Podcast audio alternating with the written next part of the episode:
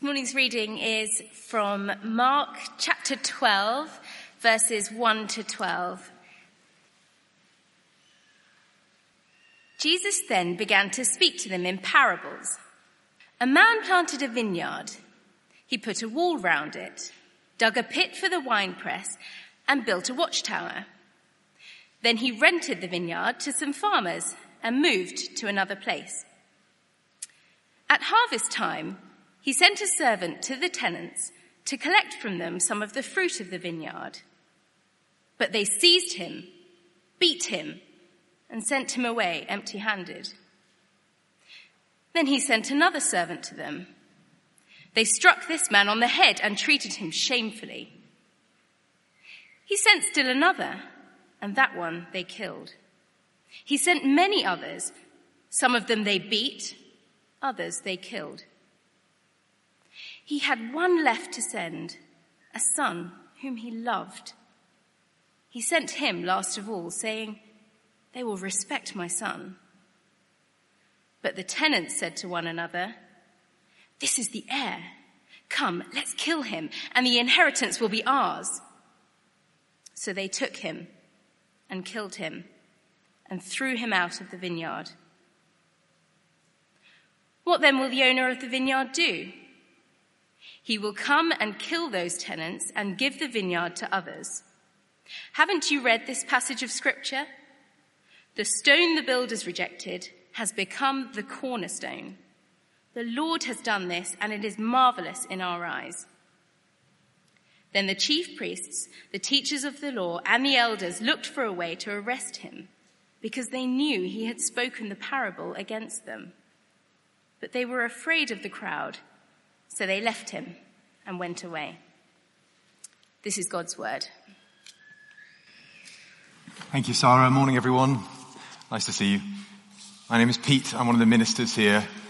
Uh, we, we, we were studying Mark together before Easter on the road to the cross and the empty tomb. So uh, we're back again, and we get to carry on and listen to Jesus in the days running up to his crucifixion. You may have noticed that on the back of your service sheets there are some intriguing circles. I'll explain in due course. Let's pray.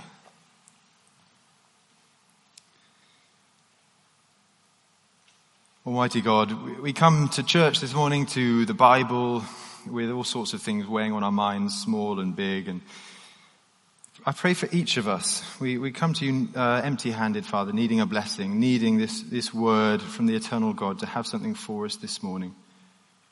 So we pray that in your great kindness, through the Lord Jesus Christ, by the power of the Spirit, you might do that. Amen.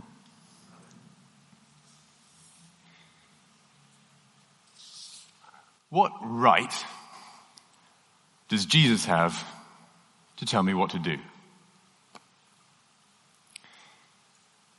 I grew up out in the countryside near Blenheim Palace. Now, if you know Blenheim Palace, you may know it's one of England's finest stately homes. It's absolutely enormous. Um, it's cavernous, and the grounds, are, you know, they just stretch for miles and miles around the countryside. I, I grew up rather taking this for granted, that this was on our doorstep. One day, my mum went for a jog, and with her friend, they, they, were, they were doing some running at the time, so they went for a jog in the grounds of Blenheim Palace. And just as they were approaching a, a fence in the grounds, um, there was a, a guy on a horse coming just along the fence. And uh joggers and man on horseback stop either side of the fence, and there's a slightly awkward moment, which the man breaks into the silence by saying, "It's all right, you may cross the stile." And the awkward silence continues after this, at which point he sort of trots off on his way, and um feeling a bit awkward and nonplussed, my mum and her friend indeed cross the stile and carry on their jog. About fifty yards further into their field, they, they think, Duke of Marlborough. That's who that was. The Duke of, you know, that's why he had the blazer on. That's why he talked that way. That's why he felt he had the right to tell us that we could cross the stile. Oh, you're the landowner. Oh, okay. I mean, you're ridiculously old-fashioned and hilarious, but you are, you are the landowner. You own Blenheim Palace. In Mark eleven and twelve, we're in a discussion about the landowner, a, a discussion about rights and authority. Just look with me, if you would, chapter eleven, verse thirty-three, just the verse before our passage. The religious leaders answered Jesus, uh, we don't know. And Jesus said, neither will I tell you by what authority, what right I'm doing these things. You see, so we're in, we're in a discussion about rights. In particular, they've got to be in their bonnet because Jesus just strode into the temple. He's flipped over all the tables. He's banned people, people from selling stuff in there. He's cut off the temple worship at the stump. And as we saw just before Easter, he's planting new seeds about faith and forgiveness in that stump. So they're saying, what possible right have you got to do this, to be here, to say these things? This is, of course, just as we observe at the beginning, uh, a big picture question, isn't it? What, what right has Jesus got to say anything, to do stuff in people's lives? For our lives today, I mean, it, it, it is a big picture question in a similar way, isn't it? What gives you the right, Jesus, God, to uh, govern my life choices, to hold sway over what career I choose, where I live, uh, where I work, who I might marry or who I might avoid? All of these big picture sort of questions. What on earth gives you the right? As someone put it to me recently, um, they said, they, I've been running from God for years and years and years in one particular big area of life. It just, it was like I'd ring fenced it off and I was keeping God out and saying, you've got no right to this because I'm pretty sure I know the way that this area of life is supposed to operate. And they said that the breakthrough actually came after years and years and years when they eventually conceded, oh, you are in fact God, you, you do have the right to comment, tell me, say these things. These are challenging questions we're facing in these chapters. Um, I rather like the sermon slide because it's kind of conceptual. We're going to see lots of conceptual ideas in chapters um, eleven and twelve, and then he's still in the temple in chapter thirteen, so that sort of operates as a block. And it does feel a bit like this, ideas on a blackboard. But for this morning, it's not really conceptual, it's visual. Jesus tells a, a story, and as I hope we'll see, it's incredibly vivid and evocative, and it's supposed to sort of stir us up and make us feel. It's actually a, a story within a story, which apparently is a literary device. I've been learning about literary devices. If, if, you, if you know the story, you know it's sort of a, a mini story that Jesus tells to illustrate the bigger story of Mark's gospel. And Shakespeare was very fond of doing this. After Mark, Shakespeare used it at least three times. Um, perhaps most famously in Hamlet, he has a, a play within a play, where um, Hamlet, the main character, suspects that his father, the king, has been killed by someone who was up to no good, but he needs some proof. So, if you know the story, he um, stages a little play and he invites some traveling players to come in, and he has the the king, who he suspects to be the usurper, the wicked king. He invites him to sit in the audience. And then he stages this play, and the play retells the bigger story, and uh, he's watching, watching. And um, Sarah and I went to see Hamlet last summer, just for a little bit of high culture, and um, Hamlet comes down into the audience. Now, at the risk of being a, a Rwandan apostle, let me just stride out here. Okay. So Hamlet comes into the audience, and he sits here in the, in the play, but about to watch the mini-play, and he says this famous line, the play's the thing wherein I'll catch the conscience of the king. The play's the thing wherein I'll catch the conscience of the king. And all the time, this mini-play's going on. In the play of Hamlet, he's watching the king out of the corner of his eye, seeing if he can catch his conscience, seeing if the king's emotional reaction will betray what's actually going on. And it may just catch our conscience too. Okay, uh, two things to notice in the story. Uh, two problems with the tenants. First of all, there's no rent. And second of all, there's no respect for the son. Okay, no rent and no respect. So f- firstly, we'll see there's no rent for the owner. Verse one, when Jesus begins to speak to them in parables, he says, a man planted a vineyard. So we're invited to imagine this entrepreneur. This guy, he sees a desolate wasteland and he doesn't think hopeless, he thinks potential. And uh, he sets about clearing it of the weeds and the stones. You know, he, he clears it all, he tills it, he sweats over this land, he plants young vines in the ground and he trains them tenderly up the stakes to form a vineyard. He pours all sorts of blood, sweat and tears into this piece of land. And then as he stands back and dusts off his hand, it's finished, it's planted. He looks at the baking hot Mediterranean sun and he looks at the fertile soil. He looks at the irrigation system that he set up and he thinks, yes, The harvest will come. This is going to work. So we're invited to step into this vineyard and imagine it. And Jesus says, look, life's circumstances take this guy elsewhere, another opportunity or, or life or something. And he has to move on. So he arranges a contract, finds some tenants, and off he goes to another place.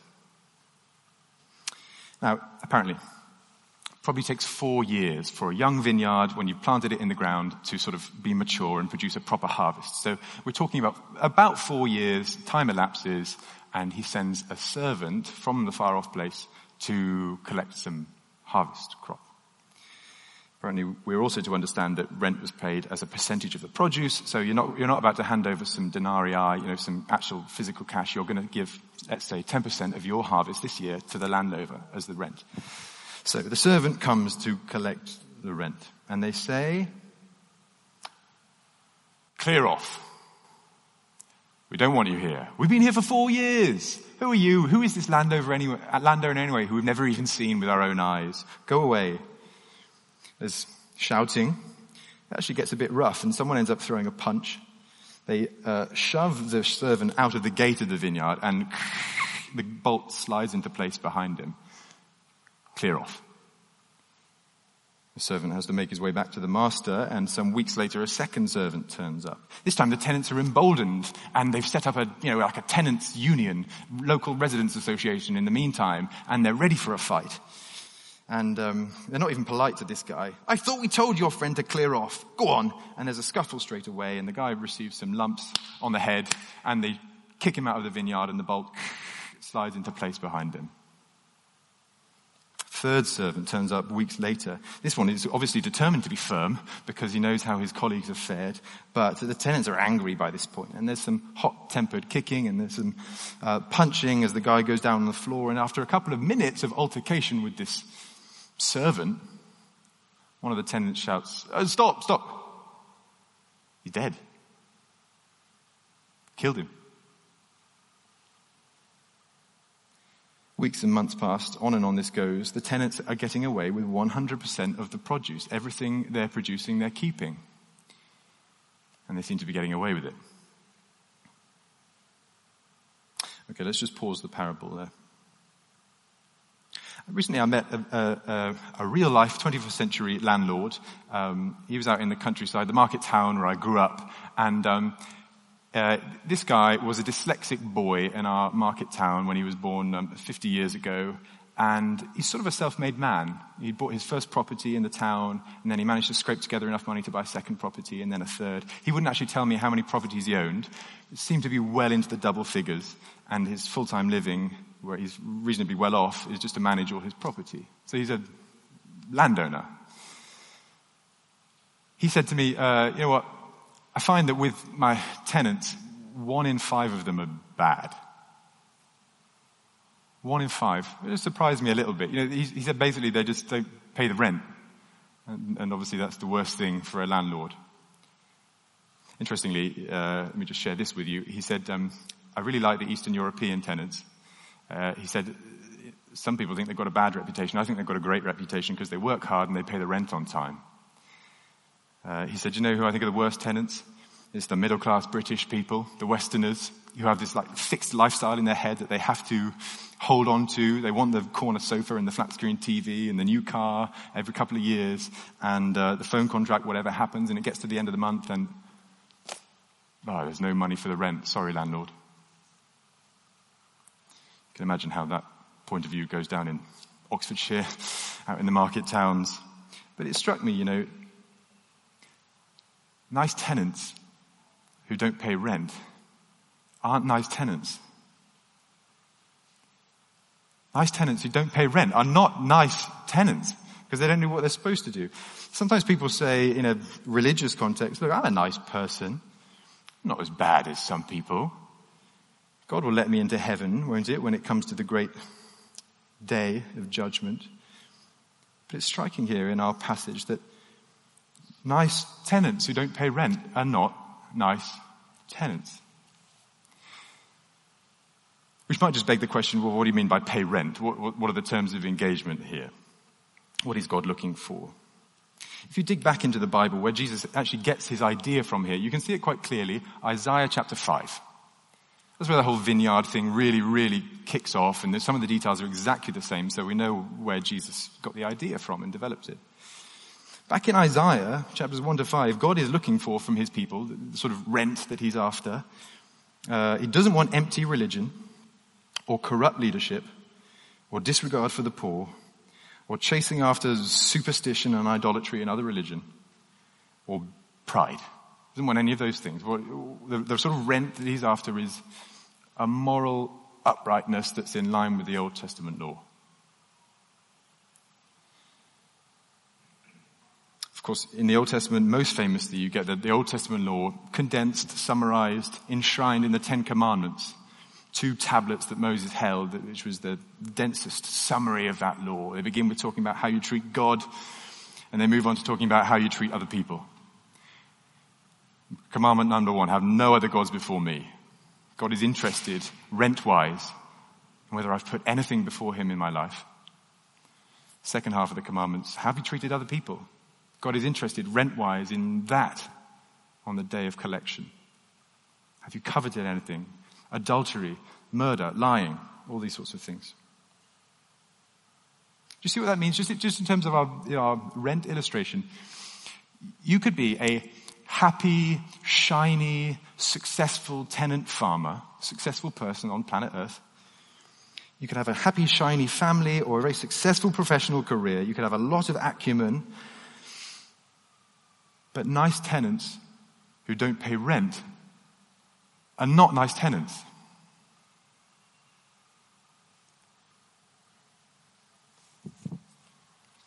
Okay, that's our first point. No rent for the owner.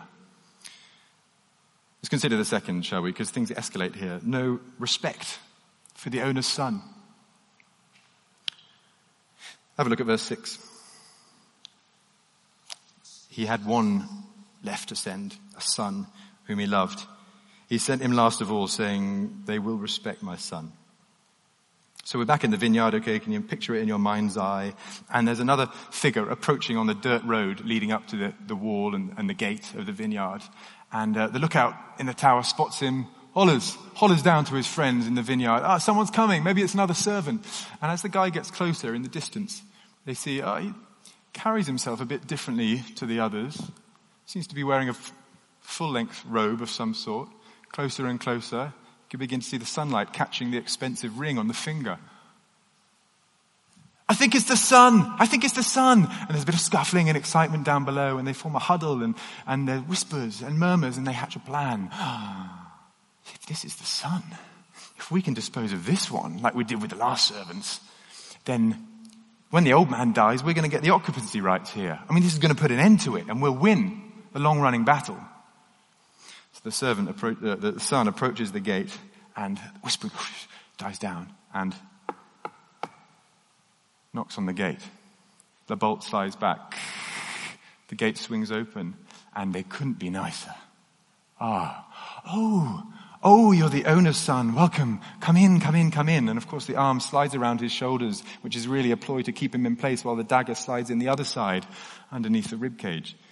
And again, and again, and then the ambush really happens from behind the closed gate, and there's punching and kicking, and the guy falls to the floor. And within just a couple of minutes of the son stepping through the gate of his father's vineyard, they're throwing out a corpse into the gutter outside.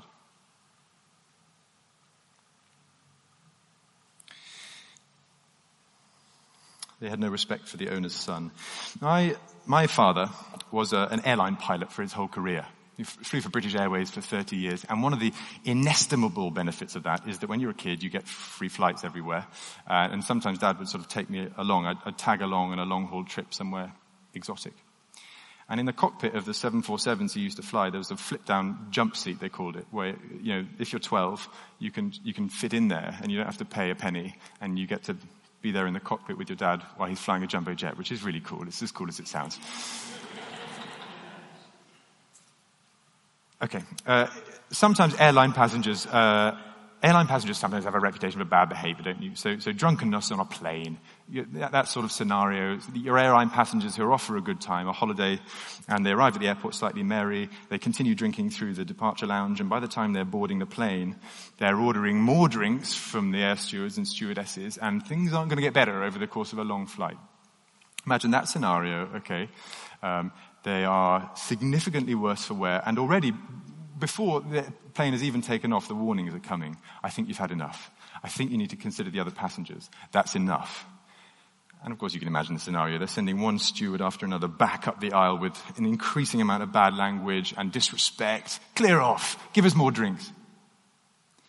Now, I should hasten to add, this never happened to me, okay? But imagine, imagine this situation escalates. The plane has just taken off, and um, the captain, my dad, turns to me over his shoulder and says, look, can you go and talk to them?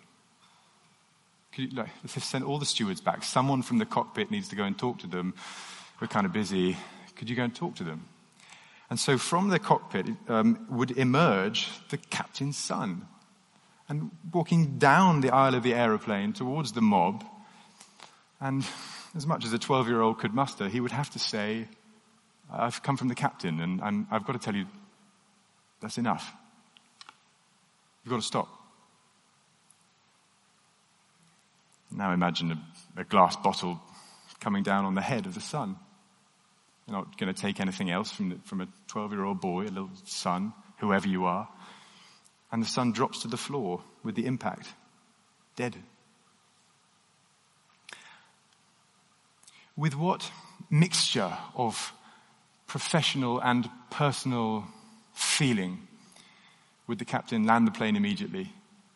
Would would he return to the airport they'd just come from?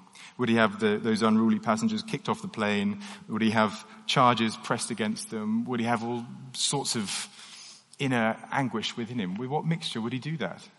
But is that not what he would do?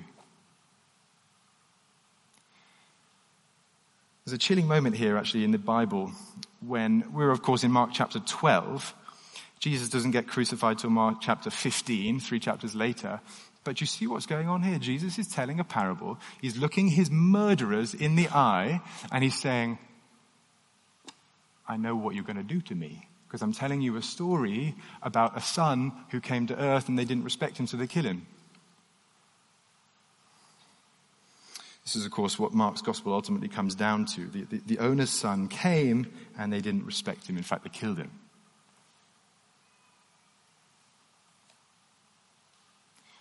Do you respect him? By which I mean, and the Bible would help us fill out that, that, that sentence with other words, other language. Do you trust him? Do you believe in him as the, the only way? Do you obey and worship him? Because to use our phrase again, nice tenants who don't respect the son are not nice tenants.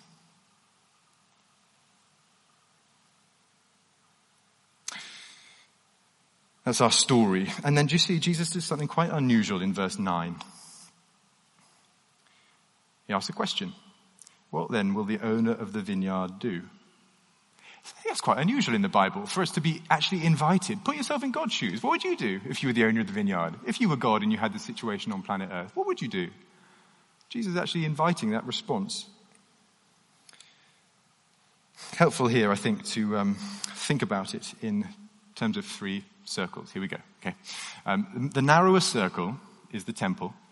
The next one out is Israel, and the next one out is the world. Let me just try and explain. As, as we figure out, okay, uh, how does God have the right to deal with these different groups of people? Narrower circle, the temple, by which I mean the temple staff, the uh, elders and the chief priests and the teachers of the law, the ones who are, Jesus is particularly speaking to. We know that from verse twelve. Um, in this particular way, do you see how the story is for them? Do you see how in our Hamlet example, Jesus is watching them out of the corner of his eye? He wants to see their emotional reaction. He, he's contrived and told this story for them. So that's the narrowest circle of people around Jesus that he's interested in. He might have said, uh, the parable's the thing wherein I'll catch the conscience of the chief priest. Uh, and they miss here the best opportunity I think they would ever have for a way out. Because in a couple of days, they would be implicated in a murder plot. They would be pushing all the buttons, arranging all the machinations for Jesus to be killed and strung up on a cross. And this is their opportunity to say, you've got us. I'm so sorry. Uh, you are the owner's son. I think of it a bit like disciplining, disciplining a child. If you ever have to do that, um, you know, if you if you try and discipline a child, which is a particularly hard thing to do, you, you, you might say, "Stop hitting your brother." And uh, usually I find that they don't. Um, and you, you say, stop hitting your brother. And usually I find that they don't. And the, the final step might be, stop hitting your brother or you're going to be punished. You, there's going to be a timeout or something, okay? Uh, and usually I find that they don't stop. And nine times out of ten, in comes the punch or the slap or the hit. Um, stop hitting your brother. But there is, of course, an opportunity. There's, there's a way out just before the red mist descends and it's game over and punishment commences. There's an opportunity for a way out there. I think for these people, for the narrowest circle of the temple staff, there was a way out a few moments before they killed Jesus where they could have gone back. And they didn't take it. Temple staff. Uh, next circle out, the middle circle, Israel. As I said, this story first popped up in Isaiah chapter five. Jesus develops it, but it is really designed to tell the story of Israel, Israel's history. As a Bible geek, this really excited me when I realized this week that Jesus gives a Bible overview in a parable. Just if you're interested, I don't think this happens anywhere else in the Bible. God himself gives a small story that reflects the entire span of the Bible. It starts off planting a vineyard, very Genesis-like. He initiates a country. He uh, rents it to tenants. He gives it to a nation, Israel. He sends prophets uh, as servants to warn them again and again and again. But it doesn't stop with the Old Testament, because then you get to the New Testament, and the son comes. They don't respect the son, so they kill him. You see how it's spanning the entire Bible? Incredible. My eyes were lighting up. Does it stop there with the crucifixion on Good Friday? No, because of verse ten. Do you see verse ten? Where am I? Chapter twelve, verse ten. Haven't you read this passage of Scripture? The stone the builders rejected has become the cornerstone. The Lord has done this, and it is marvelous in our eyes. See, without actually using the word resurrection, Jesus is talking about the resurrection. There's going to be some way that even though the son was killed and it looked like a bad ending, God, the Lord, was going to turn this around and make the rejected stone the chief stone, the cornerstone. He was going to make the overlooked one the overall one. This really is the entire Bible in a story. Okay, second circle, that, that's for Israel. They were supposed to understand that. Bigger circle is the whole world, the world.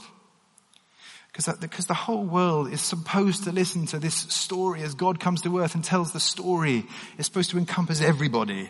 And we're supposed to acknowledge that Jesus has the right to tell the whole world what to do. You may be a nice person, but nice tenants who don't pay rent and who don't honor the son aren't nice tenants. And sometimes look, we're, we're angry with God, or we're angry with life, or we're angry with religion, and we might think we've got a particularly good reason for it. But could it be, could it be that there is a way out? Just before the red mist comes down, God is graciously giving warnings and warnings and warnings, and he is offering a way out for the whole world before it's too late. There is a reason Jesus talks about hell more than anyone else. It's because he loves people and doesn't want anyone to go there. So I wonder this morning, will you give Jesus the right to tell you what to do? Will you? Maybe it, maybe that's a sort of big picture question for you this morning. You know, you, you're thinking in terms of the whole vineyard is a ring-fenced area. That's my whole life. And I have never been willing to let Jesus in, let God in and tell him what, tell me what to do. Do you see how God is saying to you this morning, through this story of Jesus Christ, has got to change today?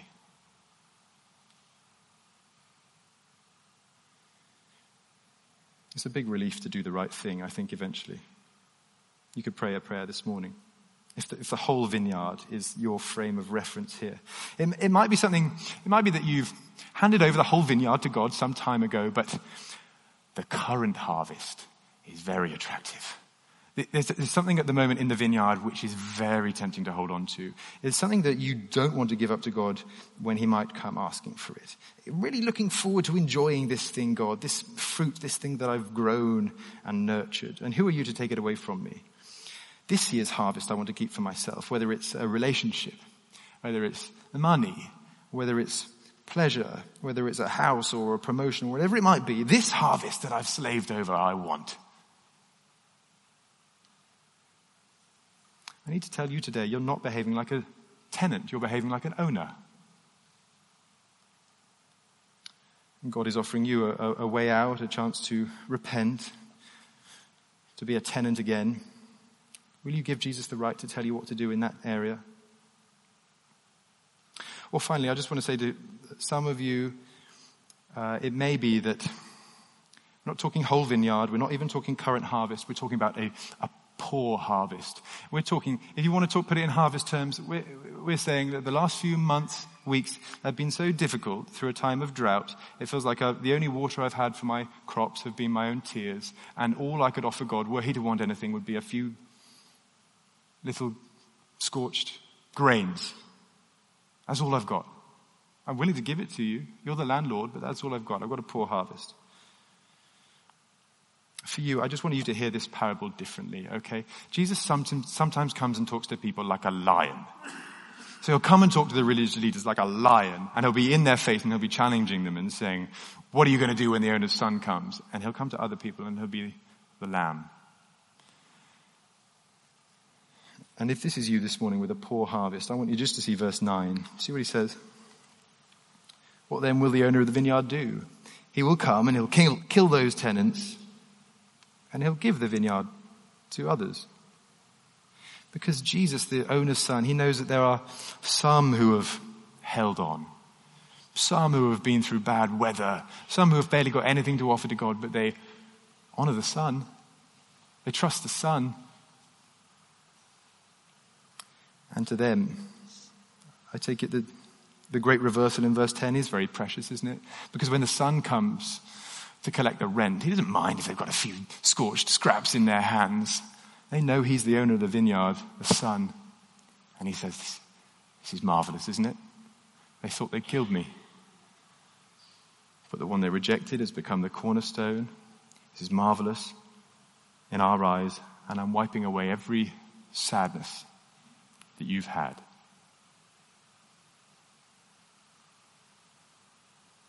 And that is the note on which the Bible ends, and on which the play within the play ends. Let's pray.